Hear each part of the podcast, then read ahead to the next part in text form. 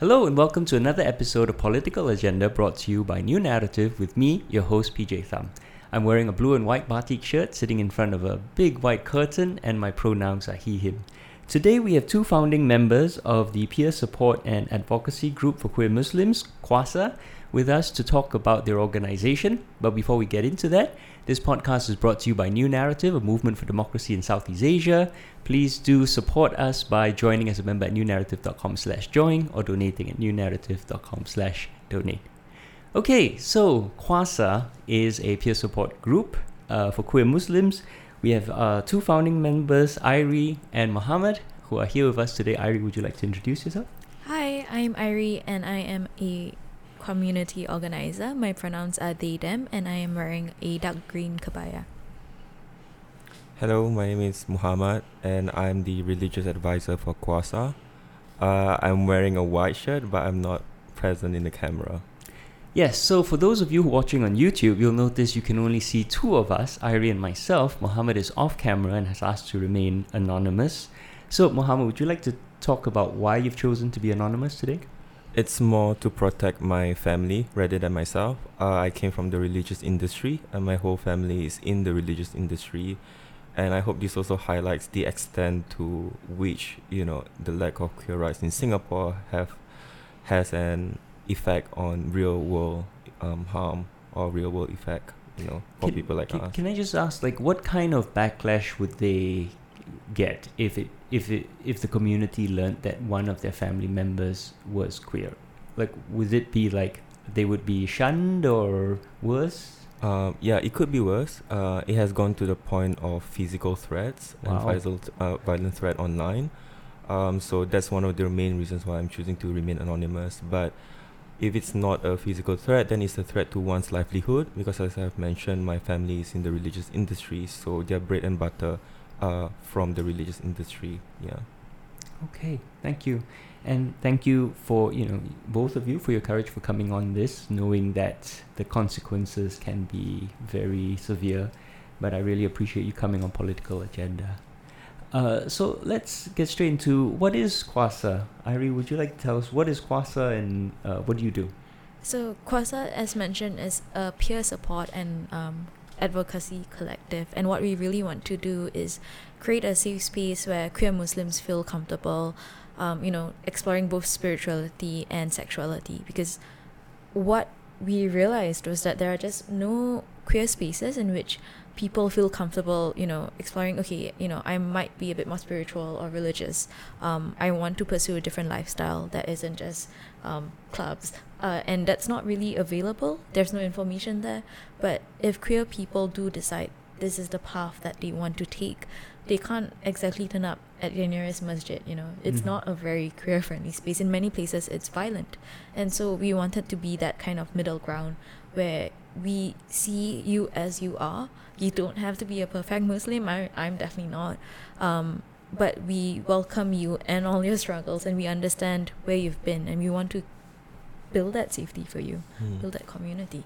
To add to Irie's answer, it's also in the name Kuasa. We changed K to Q. Uh, so Kuasa in Malay means power, and we realized that majority of the, especially minority Muslim support groups, uh, catered around healing or catered around trauma-based support groups. Whereas for us, we wanted to also focus on post reconciliation within your sexual identity and your religious identity, and also create not just a safe space but an empowering space for people to express their religious identity as well. And we realize there isn't a space for that because it's always been focused about your sexual identity or, or, your gender identity. Um, we want to provide a platform where you can discuss about how to identify yourself as a queer and Muslim, or as a Muslim who just happens to be queer Mm. Um, which also is also a holistic approach. So we have a you know mental health, you know, um, branch of the organization as well. Yeah. So how how big is your organization right now? Um, our actual so the founding members of QASA are about six of us. Right. Um, and then what we actually planned to do right before the pandemic cut in was to start different chapters. So you know you had we I think specifically when we look at young queer people who have no idea how to navigate any of this, whether it's their queerness or their um, religious, uh, you know, relationship with religion, um, we wanted to be able to kind of guide them through that. And we wanted to start chapters where you know you would get an introduction and orientation within the community, people you could feel safe with, and then also give them kind of the the 101 on mental health, on spiritual health, on just so many different things that come with being queer that, that no one guides you on and you often have to find out by yourself and it's often a very painful process when you do it alone Mm. So whenever we organize an event, it ranges in the tens. Um, we don't have like a registration of members because our main focus is peer support. So our day-to-day operations is really responding to DMs on Instagram, um, you know, to queries and you know, just a peer chat. Mm. Um, because it's nice to have someone who can relate to you. Um, it's not easy to find friends who happens to be queer within the Muslim community, let alone one that is open to talk about it. Mhm. So we wanted to provide like a friend, like a queer Muslim friend that you can talk to, who just happens to know a little bit more about reconciling between the religion and one's sexuality Mm. and can provide you with resources, whether it's religious resources, academic resources, or even mental health resources Mhm. or even support um, um, in other forms. So that's why we partner with, not really partner, but we are in constant communication with Oogachaga and Pink Dot. Mm. Uh, when we are unable to provide resources or support, then we would channel them to the right, um, you know, people um, pa- or partners uh, rather uh, that are working on the ground. Yeah. because of the um, pandemic essentially our plan to host these chapters you know with that couldn't happen. Um, and so we've been focusing on the last two years on creating these resources as we Mm. talked about Mm. mainly because to begin with that visibility isn't present. People aren't aware that you can be both these things at once. Um, and beyond creating that awareness i think um, it's also creating that trust within the community because there's just so much violence on both sides that you never really know who you can turn to and so that peer support function is very important but again we recognize that you know we are not qualified or trained therapists and Mhm. so um, we have to be mindful that as much as we want to support you there are limits to what we can do for you Mhm. Yeah, that was going to be my next question about trust because, you know, Mohammed, you're not even willing to come on for very good reason, of course, uh, to be seen. So, how do you create trust in these environments where you have random people reaching out to you through your DM saying, Oh, I need advice or help? How do you then ensure the safety of the people who are already on the inside and filter and ensure that it's not, you know, someone just trying to investigate or find out who you are or break that trust? That's always a constant challenge. Whenever we try to organize an event, we always feel the need to filter because we do face trolls on a daily basis and people wanting to sabotage our causes, no matter how noble they are. So, what we try to do is have a filter of who would be able to attend any of our events, whether online or offline. And then, with regards to establishing trust amongst our own community, we we we are more of like we don't just subscribe to one agenda or one you know narrative we provide several narratives that you can choose you know? There's no one islam in our opinion. You can choose to express your religious identity to whatever to however you wish but we can help you provide with uh, resources for you to base that identity or base that expression upon. So like we don't want to be the editor for this um, um, identity because the point is to provide a platform not an uh, not just one narrative yeah. So recently we actually hosted a kwa supper. Mm. Um, the moment the restrictions lifted, we were like, okay, we have to do something. And so for the very first time, we had a um, a supper with ten people that we all and we had vetted every single one of these people. Um, that meant actually, you know, meeting with up with them up in person before, just to see, you know, like what what the vibes are, and to make sure that they don't mean any harm. And so we invited 10 of these queer Muslims over um, to my place. And again, because it's a place of, you know, um, it's it's very unsafe if we don't vet. Um, Yeah, it's your own home, right?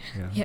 and uh, what we what we are very big on is also that idea of like facilitation. You know, you don't just throw people together and expect them to form that bond. And ah, yeah, so that trust has to be slowly created. So group work, um, and one of our founding members is a social worker. So you know we relied on them to uh, use group work processes to really uh, build that bond of trust, that that idea of communication, and and because that was only our first one, we you know we want to eventually go deeper and talk about other stuff. But yeah, that was good. We've gotten also better at filtering trolls, uh, Mhm. especially for our online events. So we would include a Telegram link, for example, and then we'll be doing like a sort of interview of who will be joining. So for our recent Quran class, we did a filtering process. So we've gotten quite a good SOP in terms of our of online, um, you know, organizing. Uh, so we can mm, better manage, um, you know, who will be attending our events, and also those participating also want to feel that they can feel safe being in our online events, so they won't feel that someone is spying on them. Mhm. So we do have to put up an SOP um, of filtering trolls and people who just are bad actors. Yeah. And Mohammed, can I pick up on, on one thing you said, which I think is, is a very is a question a lot of people listening, especially non-Muslims Mm. listening, will have, which is the compatibility of Islam Mm. and being queer, right? What so the, the I guess the obvious question is like, can you be queer and and Muslim? And and you're saying that there are multiple ways to understand or multiple identities. No, the answer to that Okay. is there are. Yeah. It's not about can you. There are. Okay. Whenever people say could you be, what the answer is mute. The question is mute. There are. Mm-hmm. So now move on to the next question because it's how. That's How. what we're trying to focus on. Right. How are you going to be a queer and Muslim at the same time? If you look back in history, Muslims in the past, well, arguably they don't really, you know, have the same conception of homosexuality as we do. They've already managed to do so. You know, same-sexness is not a new thing in humanity, right? Mm-hmm. what is new is just you know the modern period with laws and etc but now we haven't had a space to ask or to question the how which is where QASA is trying to come in because every time you come into that picture then it's all going back to the Quran and the and the hadith and the religion or whether it is possible or not but that question is really mute because there already are queer Muslims on the Mm. ground and yeah you're not providing a platform for them to like better express themselves you know holistically yeah So the when when so the uh, the question of how then when Mm. people ask and uh, you know what what do you um yeah can you can you summarize a response So, I mean, as usual, you have the moderate Muslims, conservative Muslims, and you also have the progressive Muslims, right? That's Yeah. sort of pretty much the um, I want I want to say spectrum, but you could say spectrum. Um, so you could argue that it is a test. You could argue that it is a sin. You could argue anyways, right? At the end of the day, what does your conscience tell you? And that's where we want to help you facilitate, um, you know, that expression of your Mhm. sexuality and your religious identity, right? So if you say that it is a test, so let's let's have a harmonious view of it then, so you don't, you know, doesn't lead you to like self hatred and like other mental health issues, right? If you see that this is something that is you know possible in Islam, and you could also argue that no matter how the conservative Muslim wants to argue that, I mean, homoeroticism was really a part of like Islamic poetry Mm. um, and literature for you know centuries, right? You could also argue that, and we are here to tell you, okay, so how are you going to conceptualize that in this modern period, right? And then yeah, then you're gonna have to talk about family, you have to talk about relationship, you have to talk about love, you have to talk about bearing children. But the point is, we haven't gone past the reconciliation part because Mhm. we are still there. Mm. But the thing is, people are still continuing living. Life continues. Meaning are still being made right now. So where's the help and support for that? You get me? Where's the platform or safe space to discuss that? Yeah. And I think, um, to that point, what we see a lot of is that there's so much hypocrisy in the Islamic community. There is so much, you know, um, there's so much that's unaddressed within, let's say, the Muslim community in Singapore.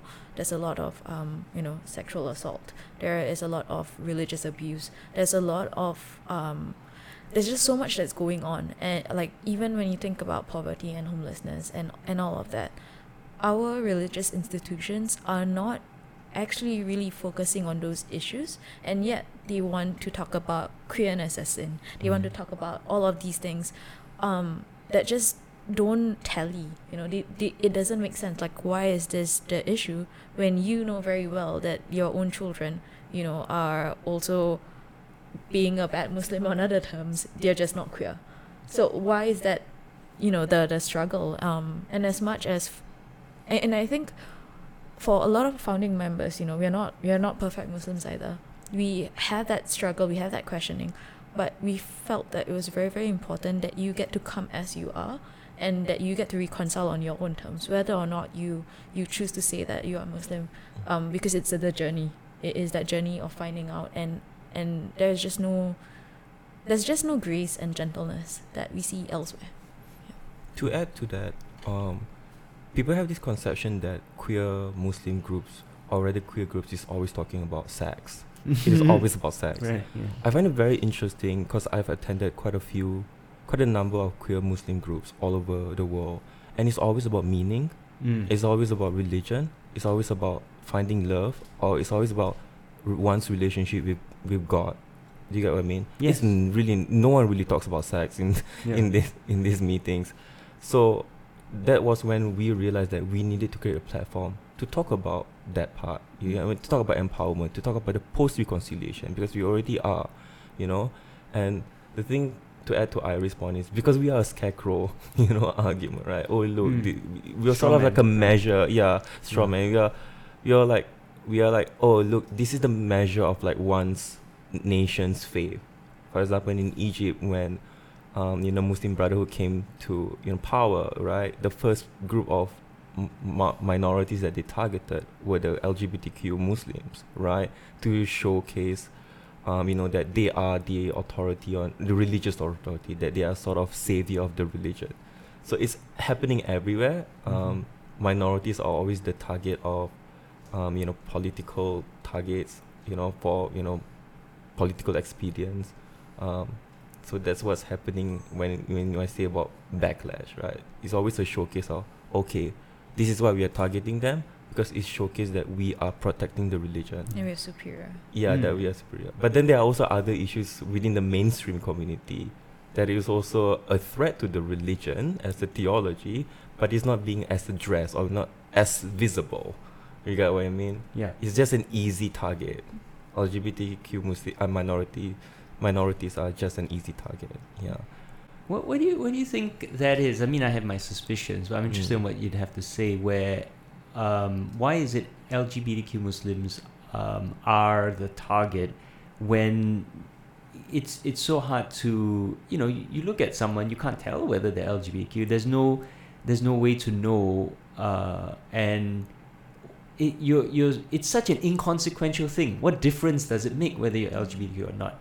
Right? Why wouldn't why why uh, isn't the dividing line for you know trying to prove you're a good Muslim being more something like how much have you donated to charity? How much have you fed the poor? How much have you helped you know those who can't help themselves? Why is it is it just because it's easy to target such a small invisible minority? And less noisy minority. Less it's noisy. a smaller num- number. Who I mean, I'm here not wanting to go on camera, Yeah. trying to talk about queer rights in Islam. Who, in their right mind, would want to go all out, being a public advocate for queer Muslims and not being afraid? Yeah, so sorry, Irie, but like, you get what I mean. Yeah. Um, ne- also, not a lot of us are privileged. Mm. Do not come from privileged background, and privilege comes in many, you know, pick, um, you know, factors. Come from different factors.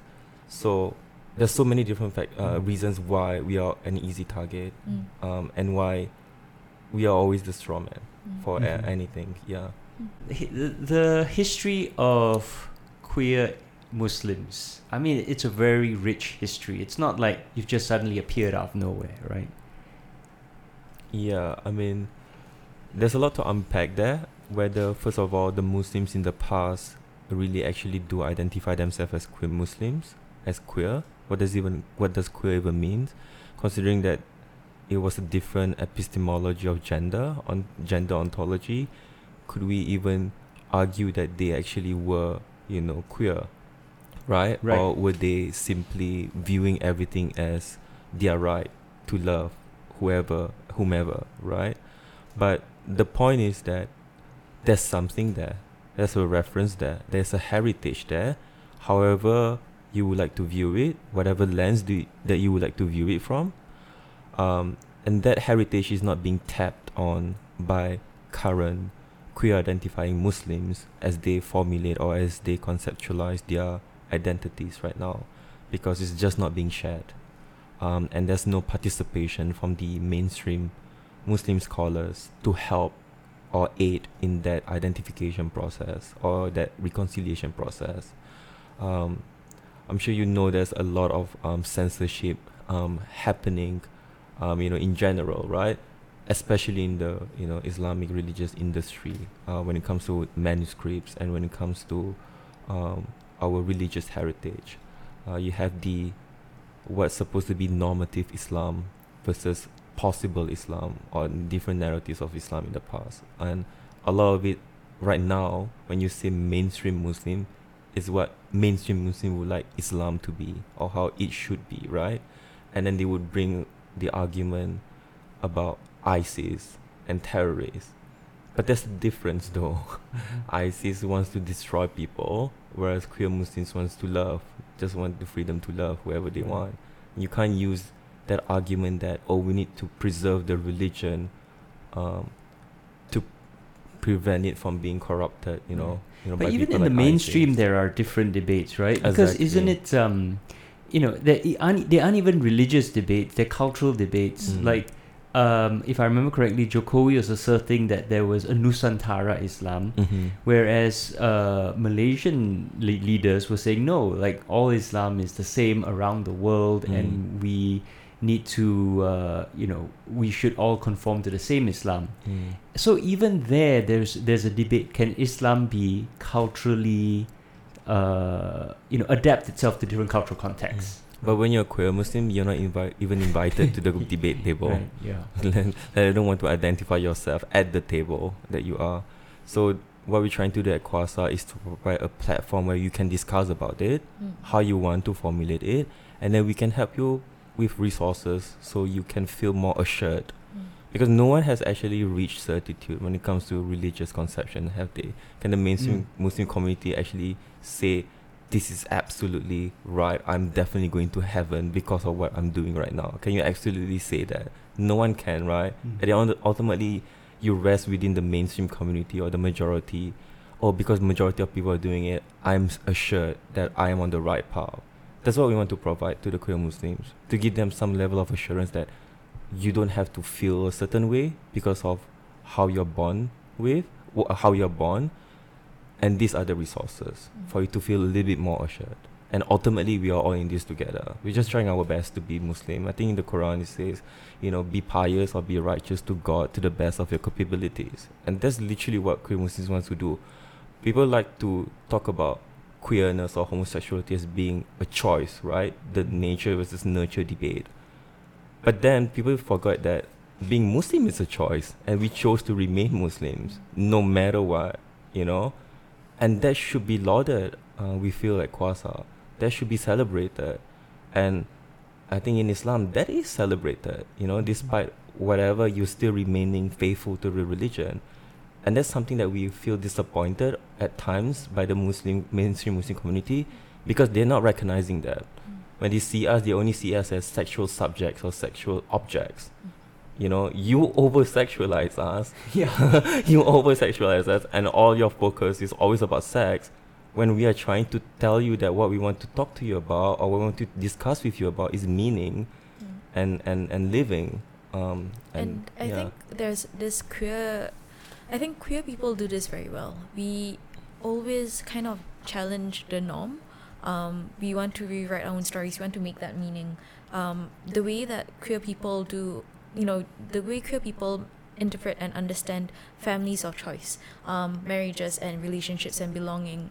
That's that's just how you know we kind of evolve um, our relationship to society and want to make it better, not just for ourselves but uh, for other people. And in the same way, we want to do that with Islam. We choose to believe believe in an Islam that is much more accepting and graceful than the majority would have you believe, um, and to, you know, really kind of guide people again into that heritage that you're not alone. You have your queer elders. We're not we're not queer elders, but you know there are queer elders. There are there are communities. There are people who have who have made this possible, and and you don't have to go through the same kind of like hardship we did where we were trying to f- make this meaning alone and we, when cut off from Mhm. the world you know um, no resources nothing on our, like nothing to back us we want to make that that path just easier Yeah, what you describe just sounds so, in some ways, mundane, right? Everyone wants meaning. Mm. Everyone's searching for meaning, for community, and what you want is no different, right? You want to have lives of dignity and respect, Mm. and that is no different from anyone else. Mm. And this this whole obsession with sex, I have to wonder whether it's also about policing bodies, Mm. policing, uh, you know, lives. And part of the problem then is we live in a country where the government asserts the right to police our private lives. Mhm. Um, so I'm, I'm curious a bit about the interaction between um, the how how queer Muslims are treated and then the broader social, cultural, political context in Singapore. Um, do you see that very much reinforcing each other and uh, and how the government treats uh, your community, you know, both as uh, in, in you know this acceptance that um, the there is something distinctive about your community, uh, but also trying to then impose a certain uniformity on it. Um, yeah, all this policing. Um, it feels like this has become almost ex- well it, it, over the years it's become very acceptable in Singapore for authority to police people to police how you live how you act how you think in pursuit of certain narratives right? For the government it's nation building it's like economic progress. But then for in, internally within the communities that's become then acceptable f- to you know um, create uh, social cohesion Mm. to clarify our identity to be uh, to create a distinctive community to s- sta- you know to, to, to like um, to, to have a community that supports each other. Uh, and then it becomes a debate about what what really is um, development what Mm. is is it all of us being exactly the same and imposing something on a community so that we're all on the, we have unity and we're all moving in the same direction or is it respecting every individual person within the community and having them um, you know um, ha- earn like self-determination and Mhm. agency right and then you end up with the same debate that uh, well, what happens if another person or another group's self determination conflicts with my definition of self determination? And how do we resolve that? And historically in Singapore, the answer through the PAP has been to impose something on everyone. And it sounds like the same thing that's happening here. Mhm. So, yeah, I'm just, I mean, I don't think I have a question there. It's just an observation where we keep running into these issues in Singapore because we're not able to talk about issues because everything's imposed. Every issue about identity ends up running into the same problem where stuff's being imposed on you um, by elites in pursuit of a broader goal. Mm. Um, yeah. So I guess the, the, the a question from this is, you know, are there queer Muslim groups across the border? Because we live next to the biggest Muslim country in the world, Mhm. right? How is it dealt with over there? Mhm. I think to respond to your observation is that people don't realize that we are part of the uniformity, right? Queer people are contributing to the economy, um, are business owners, uh, you know, uh, uh, you know, major stakeholders in this na- part of the nation building. The problem arises when visibility is involved Right. when you become too visible and then the problem arises when equality is being brought to the table you know when you demand for more for equality. I wouldn't say more equality Mhm. because it's definitely unequal right now. So that's the, pro- the problem. But other otherwise, if you you know kowtow to the you know day to day quotidian affairs of you know ec- economy contributions, by all means go do you. But then when you want to ask for more, then that's a problem. I always wonder like why are we always asking the mainstream Muslim community about what is fair Mm. for the minority within the mainstream Muslim community? You don't ask a majority about what should be fair Mhm. For the minority. Mhm. There's just bonkers there. I don't understand how is that. Like, why do we have to look to them to ask for what should be done to the minority? You should be talking to the minority to s- to ask them what how they should be fairly treated. You know, what are they looking for? Um, so the problem is always about visibility. If you're in the underground, if you keep to yourself, don't come out. You know, don't be visibly queer.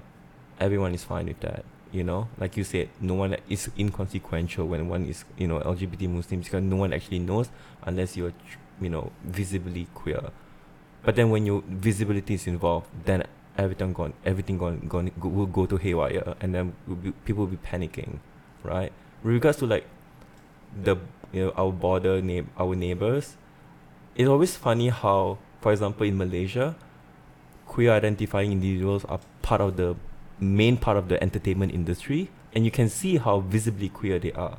But then when they start to come out or become, or rather, um, express that they are, you know, queer, then that becomes a problem. You know, then religion is involved, etc.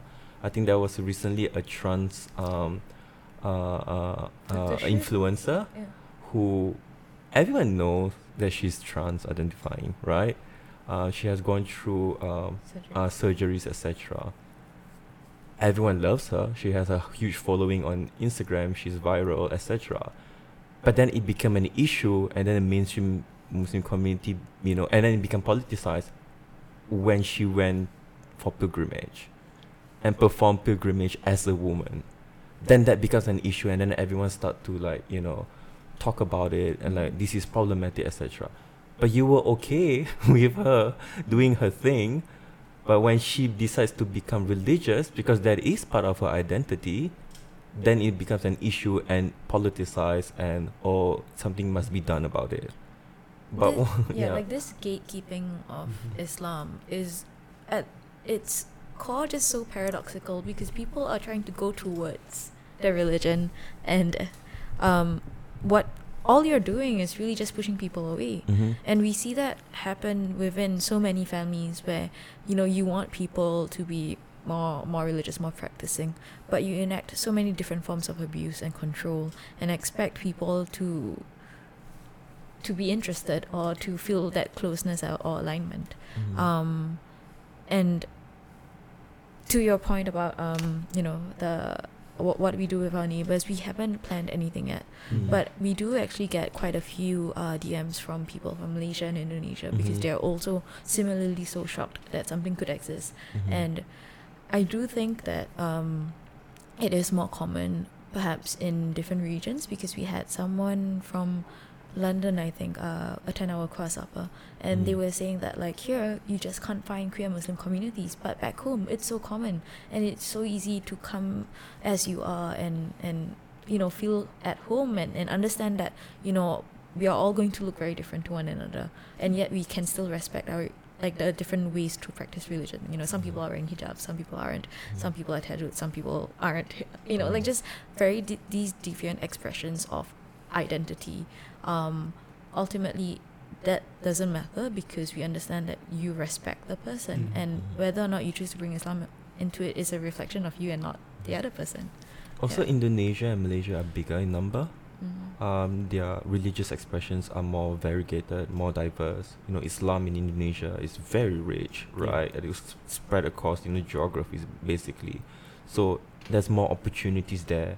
Um, you know, f- for you to form you know safer communities Mm. um, in certain locales. Um, Malaysia is a slightly different picture Mhm. um, because the religious authority there is more centralized Yeah. rather than Indonesia. Indonesia's religious authority wo- even when you have the Nahdlatul Ulama, it's not really that centralized because it's such a huge geography. So you have pockets of communities, you know, operating within their own religious landscapes, so to say. Uh, whereas Malaysia, it's very centralized. There's a whole, you know, legal operations when it comes to religion. It's a bit harder for you know queer identifying, um, you know, Malay Muslims in Malaysia, um, and we get that sometimes in our DMs as well. People reaching out to us from across the border saying that thank you so much for this, because like I said, uh, like we said that QASA really focus more on the post reconciliation rather than just rather than just about healing and you know trauma, uh, etc. Mm. Um, so they were very happy to see that we are providing narratives or counter narratives. You know, um, you know, correcting misconceptions, uh, providing like religious lessons. You know, Mm. providing providing community, which may be difficult in their locales. Mm. Yeah. I think like having that kind of collaboration would be really wonderful, but Mm. just because safety is such a a big issue in both Malaysia and Indonesia. Um, maybe in Indonesia it's a bit more flexible, but Mhm. I struggle to think about how we can, um, you know, build that collaboration and build that partnership when Mm. here we are already so limited. Mm.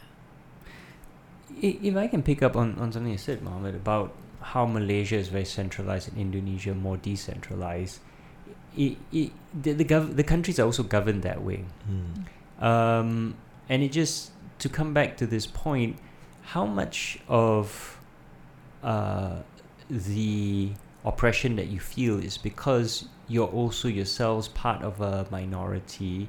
You, so you're a minority within the minority, and the Mm. minority is desperately trying to hold on to.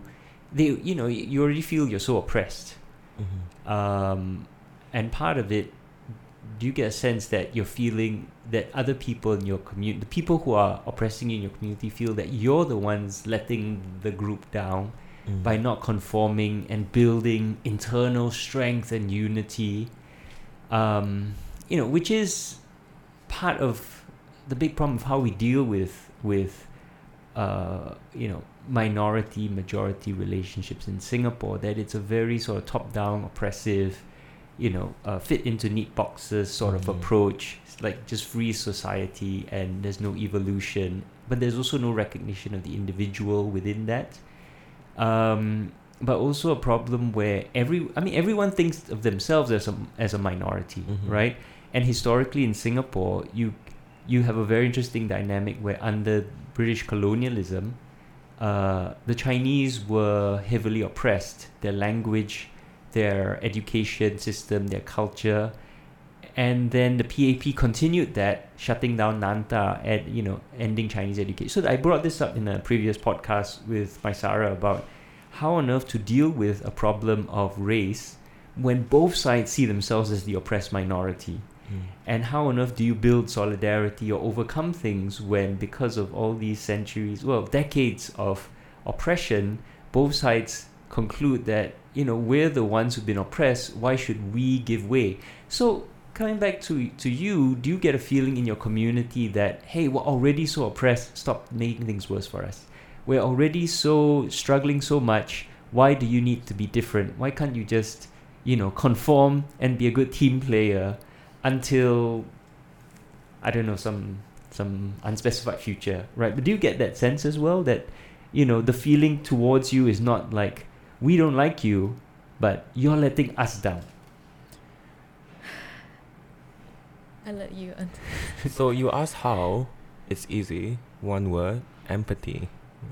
I think the mainstream Muslim community forget because they tend to make us into cardboard pieces of just sex that they devoid us of humanity and common problems and commonalities. We face Islamophobia, we face racism, sexism, and all the same things that minor- other minorities like Muslims also face. But they forget that, you Mm. know. People think that, oh, they have pink dot, they have a community. That's Mm. not true. That's rampant um, racism Mm. within the queer community in Singapore. Mm. There's Singapore beauty standards to adhere to, which minorities do not, you know, match. You know, and you talk about um, um, behaving oneself. It's not that we do not want to behave ourselves, but how do we behave ourselves and still be able to live with ourselves, Mm. right? Sure, it is easy to just get married, um, you know, um, to an opposite sex, for example, and live your life. But what does that say about you, you know, as a religious person? How is that fair to the opposite, you know, to your spouse, Mm. for example?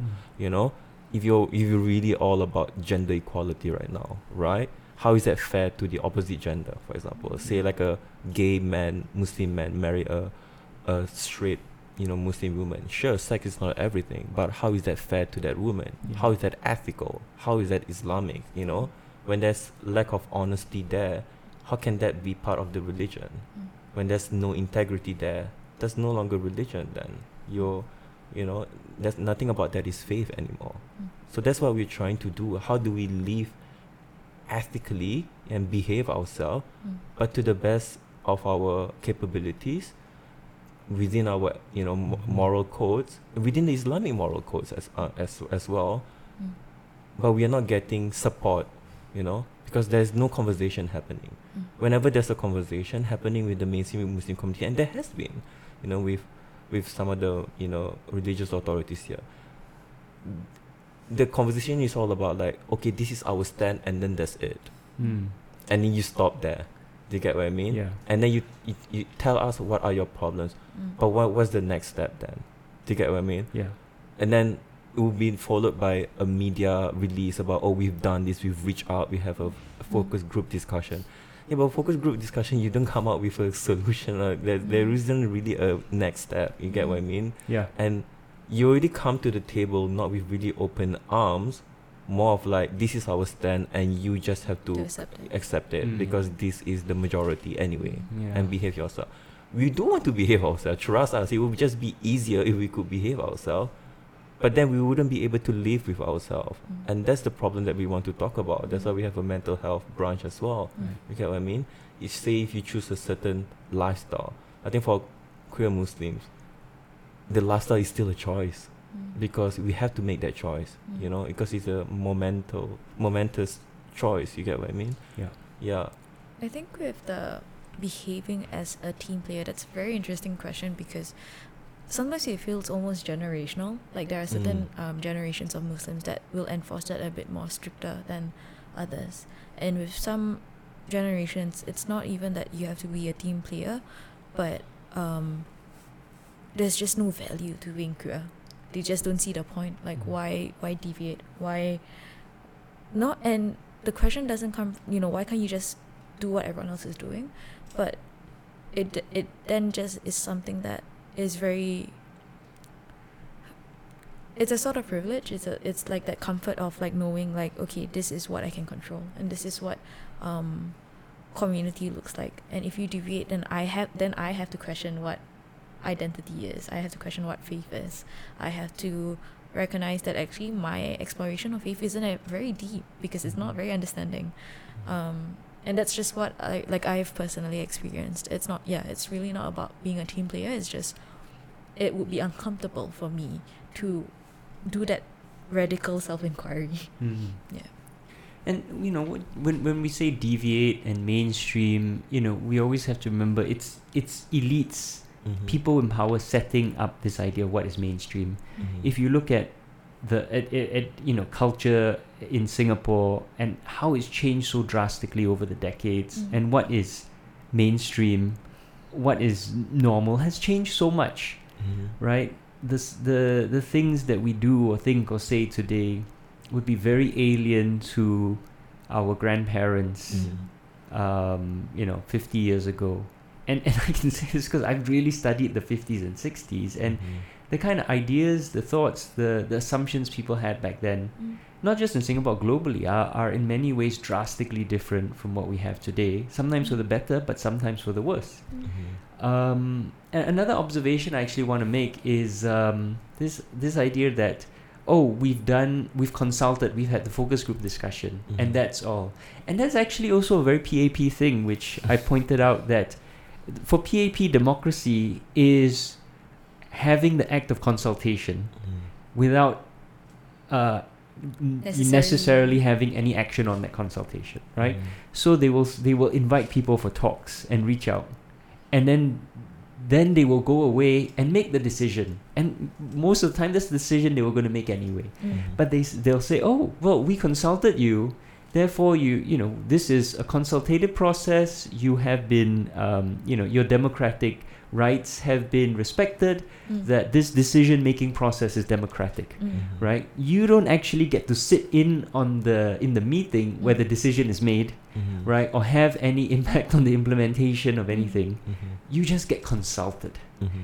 and so again it feels like you know to come back to a theme that i feel is emerging it's it's not just y- you know queer muslims but it's like the whole the way singapore is governed as a whole is so hierarchical and top Yes. down and the way P- the PAP has set up certain assumptions has also filtered downwards into how individual communities try to self-govern Mhm.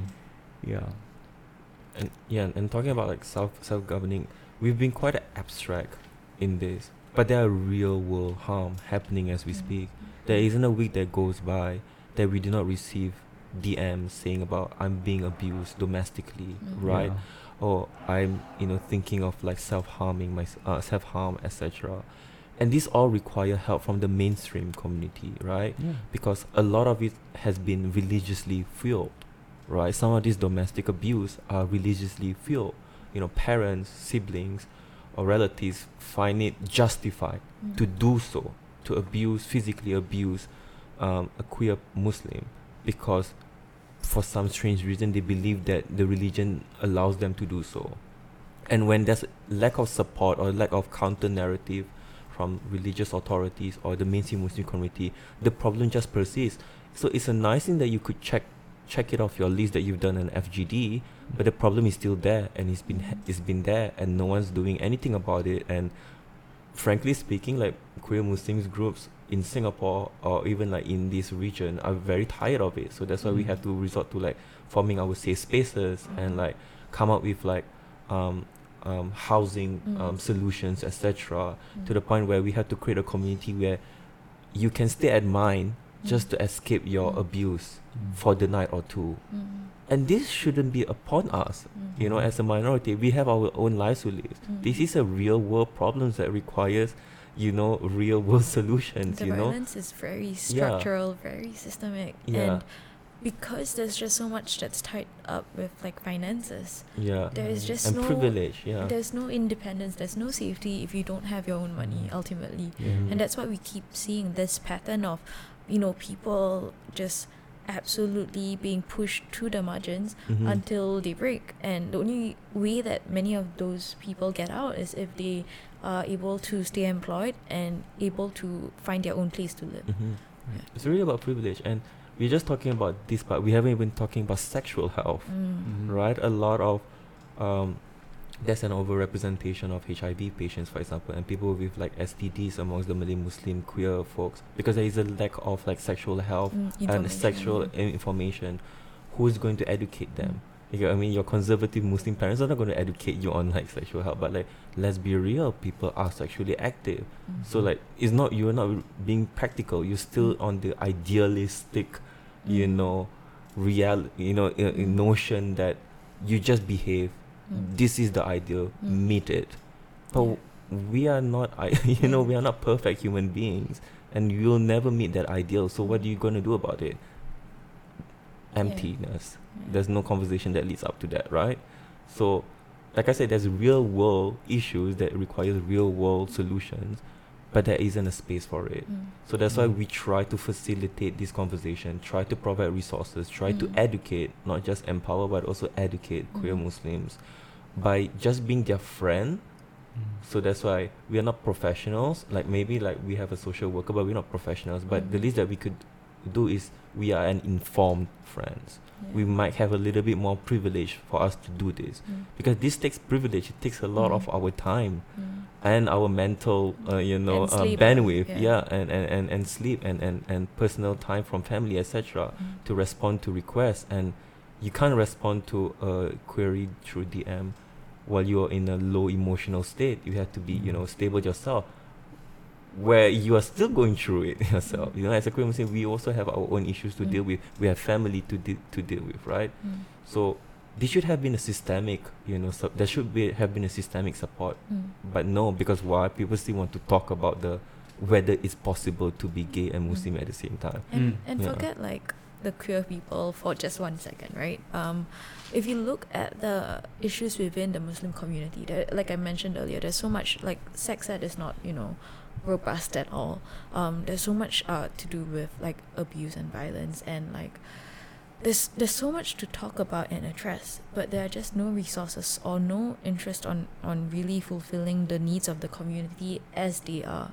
So Mm. the only thing that we can do now is to decide okay you know what as much as those issues are also important we have to look within ourselves and we have to see that the queer muslims need the most protection Mm. and we will do everything in our power to provide that Mm. yeah. Actually, we do receive requests from heterosexual Mm. identifying, you know, Muslims asking us about sexual questions and stuff relating to religion Mm. and interfaith marriages. But we have to push back and we have to say this is beyond our scope Mm. because our focus is for just for queer Muslims to Mm. be a peer support for queer Muslims. But we find that that is there's an still the- indication. there's still a demand yeah, there's a? Yeah. demand for it, and because like um Irie was saying, not addressing the queer uh, the the Muslim community as they are, rather than as they should be Mm. or how they should behave. Mm. That's the problem. Then a lot of issues goes under the rug, and then nothing gets addressed, Mm. or you don't want to address them because it's everything's still taboo, which is very um interesting because like when we were looking at our resources, we've seen how sex positive Islam was. We basically Mm. discussed about every single thing. You get Mm. what I mean? Like homoeroticism was the vogue of you know the medieval period, Mm. right? Like to, you know back then the Europeans were the ones you know judging the Muslims, right? Saying these are the libertines, Mm. these are the ones who are not behaving themselves. You know, God cursed them, right? Now it's the other way around, and and it's so funny how we are not able to discuss topics were which were discussed back then so freely and openly in the mosque and in like open spaces. Um, yeah, I mean, things have changed, and but we can't wait. So that's why we formed QASA, you know, to bring back that you know culture of like openness and yeah, empowerment and education. Yeah. So ultimately, it, it, it- you know, your s- y- the space you're creating is fantastic. But what I'm also hearing is it, there's so much of it that is just structural and beyond just Mhm. queer Muslims. It's Yeah. about how Singapore is misogynistic. It's Mhm. economically exploitative. You know, Mhm. neoliberal capitalism is tr- Mm. destroying us. Authoritarianism is destroying us. and really, what what we need is to change the whole system. If everyone has rights, if we have a redistributive economy that treats people with dignity and respect, it feels like ninety percent of your problems will be dealt with. pretty much um but and and that's the thing i think we also create QASA because we recognize that that first step is the hardest but we Mhm. have to do it and we hope that you know by creating QASA other other queers other muslims other whoever you know feel okay you know if they can do that then we Mm. can also create our own communities and safe spaces because that's Mhm. the only form of resistance we have right now Mhm. People always caveat their questions to us. Thank you so much for existing Mm. because it means a lot to them that we are, you know, existing, right? Yeah. um, that we are here acting, you know, for lack of a better word, a catalyst for change, Mm. basically, and we are starting change, and we are hoping that it will cause like a snowball effect. You know, we might be limited to what we can do right now, but at least we are starting it, Mm. um, and that's what we aim for. Um, now that restrictions are lifted, we are Mm. hoping for more events, Yeah. more community-based um, Mm. offline events where we can Mm. meet each other and have like actual discussions of Mm. like religion and etc. Yeah. Uh, we're also trying to create more safe spaces for queer identifying Muslims to practice their religion, Yeah. right? So, th- like I said, there's also the issues of like some queer identifying or queer, visibly queer Muslims not being able to practice freely in the mosque, etc., or ask certain questions in the mosque, Mm. etc. So that's what we're trying to provide, Mm. filling the gaps, right? there. yeah. Yeah. Okay. So, what are your future plans Um, you've mentioned more events. Mm. Um, you have an Instagram page. Will you have any other channels? Are you developing any other channels? We have Twitter. We are Twitter. trying. Yeah. Okay. Um, but Yeah. I think for us, Instagram is really where our resource library will be for now. We might Mhm. look at a site, but we are really just building those resources first. Um, whether those are, you know, academic texts Mm. or just like uh, guides, manual instructions Mm. um, on on how to perform a certain religious rite. Mm. Um, those those are the things that we are looking at. But as mentioned, I think we are doing these things called chapters, Mhm. um, where we want to basically welcome as many queer Muslims as we can. We vet all of them, and then we have a sort of like orientation into being what being queer in Singapore means. What tools do you need, and then guiding them through the mental health, the spiritual, the community aspect, and and basically what what we're planning to do is